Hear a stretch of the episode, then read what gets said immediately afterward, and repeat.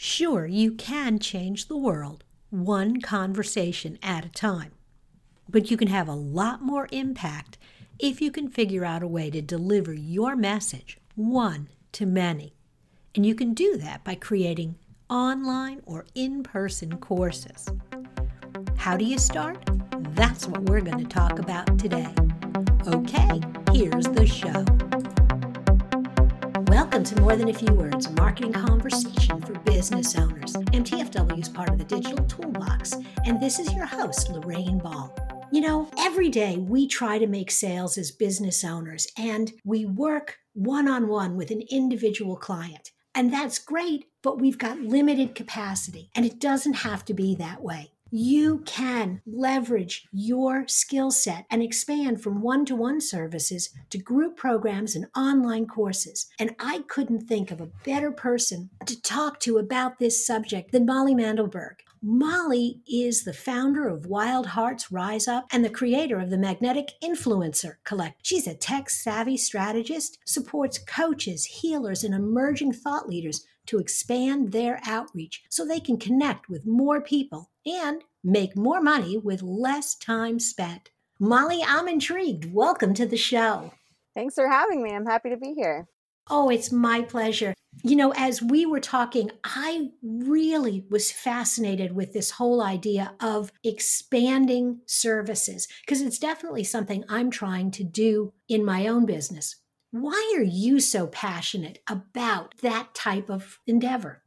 Yeah, I mean, when I started my business, I was more of a healer. I was doing um, I was more of a holistic practitioner. I was seeing clients face to face, one on one. And I was just always kind of aware that even if my calendar was full, if my schedule was full of clients, and I was, you know, running around like crazy with a full schedule, that I would still only be able to serve a certain number of people in a lifetime of doing that and I was just kind of aware of this impact that I wanted to have on the planet and this difference I would like to make and that that difference was had sort of a cap on it that there was this like upper limit literally there was a ceiling on how much work I could actually do one on one with my clients in a lifetime of doing that work. And uh, organically my business kind of evolved. I got really geeky about technology and content development and building programs and courses and launching things and sharing it and how to show up on social media and how to get visible and how to just craft content in general. And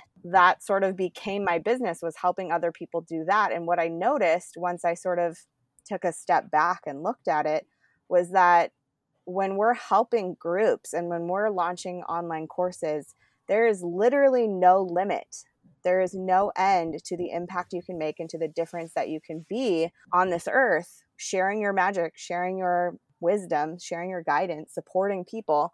When we start to shift from a one to one to a one to many framework, that business model is and it allows exponential growth. And so that was really exciting to me as other business owners and, and coaches and, and service providers are thinking about this, they want to break that rut. They want to get out of the one to one. How do you start? Where do you start planning and building resources that will allow you to multiply your impact?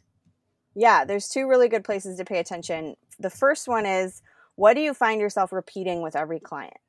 What are the tools or the practices or the systems or the processes that you find yourself teaching or training or sharing over and over and over again.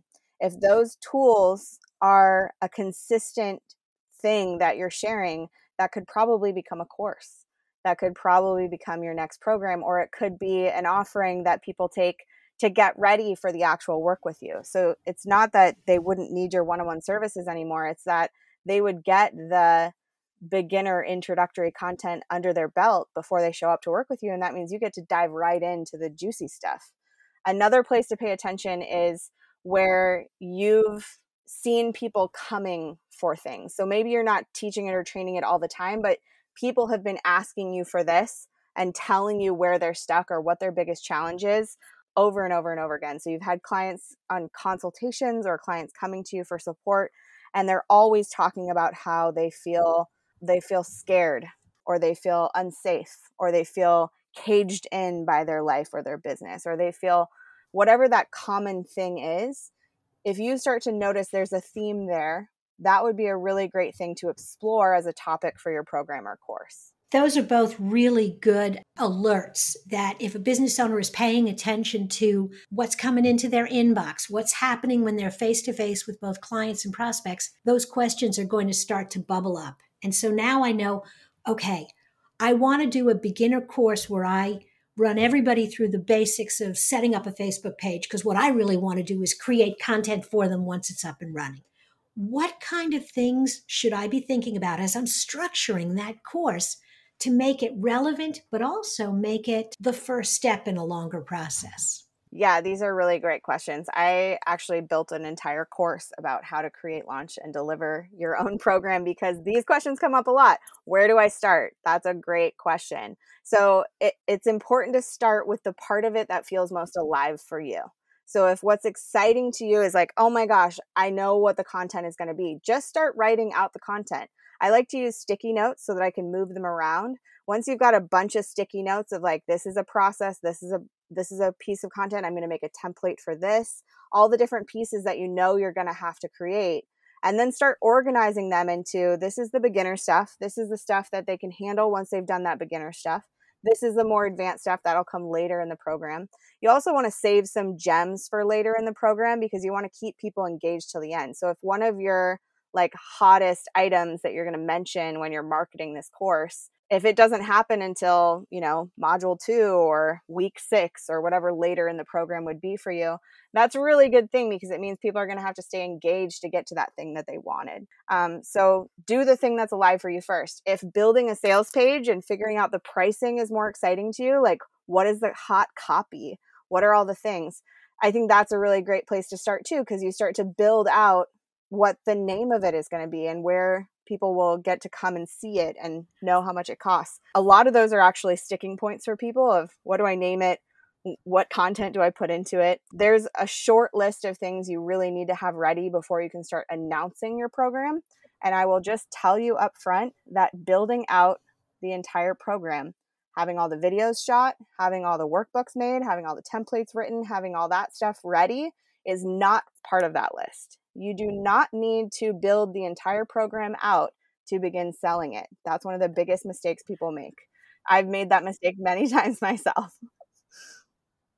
I actually want to leap through the screen and hug you for that because I actually built a course and launched it. It was a 30 day class and I had only four days done, but I was sure I could get the rest of it. And everybody told me I was crazy. I did but it's so validating to hear that that's okay as long as you have a plan Definitely. Outline the program, know what you're going to create. Give yourself time, like days before people will actually receive that next module or whatever, so that you can create it. But I would highly encourage you to not do all of that work until it's sold at least one to one or two people. Because the thing is, there might be the same program might not sell with the name that you used or at the price point that you chose. And if you build out all that content and it doesn't sell, it's really easy to collapse and say, you know what, I can't do it.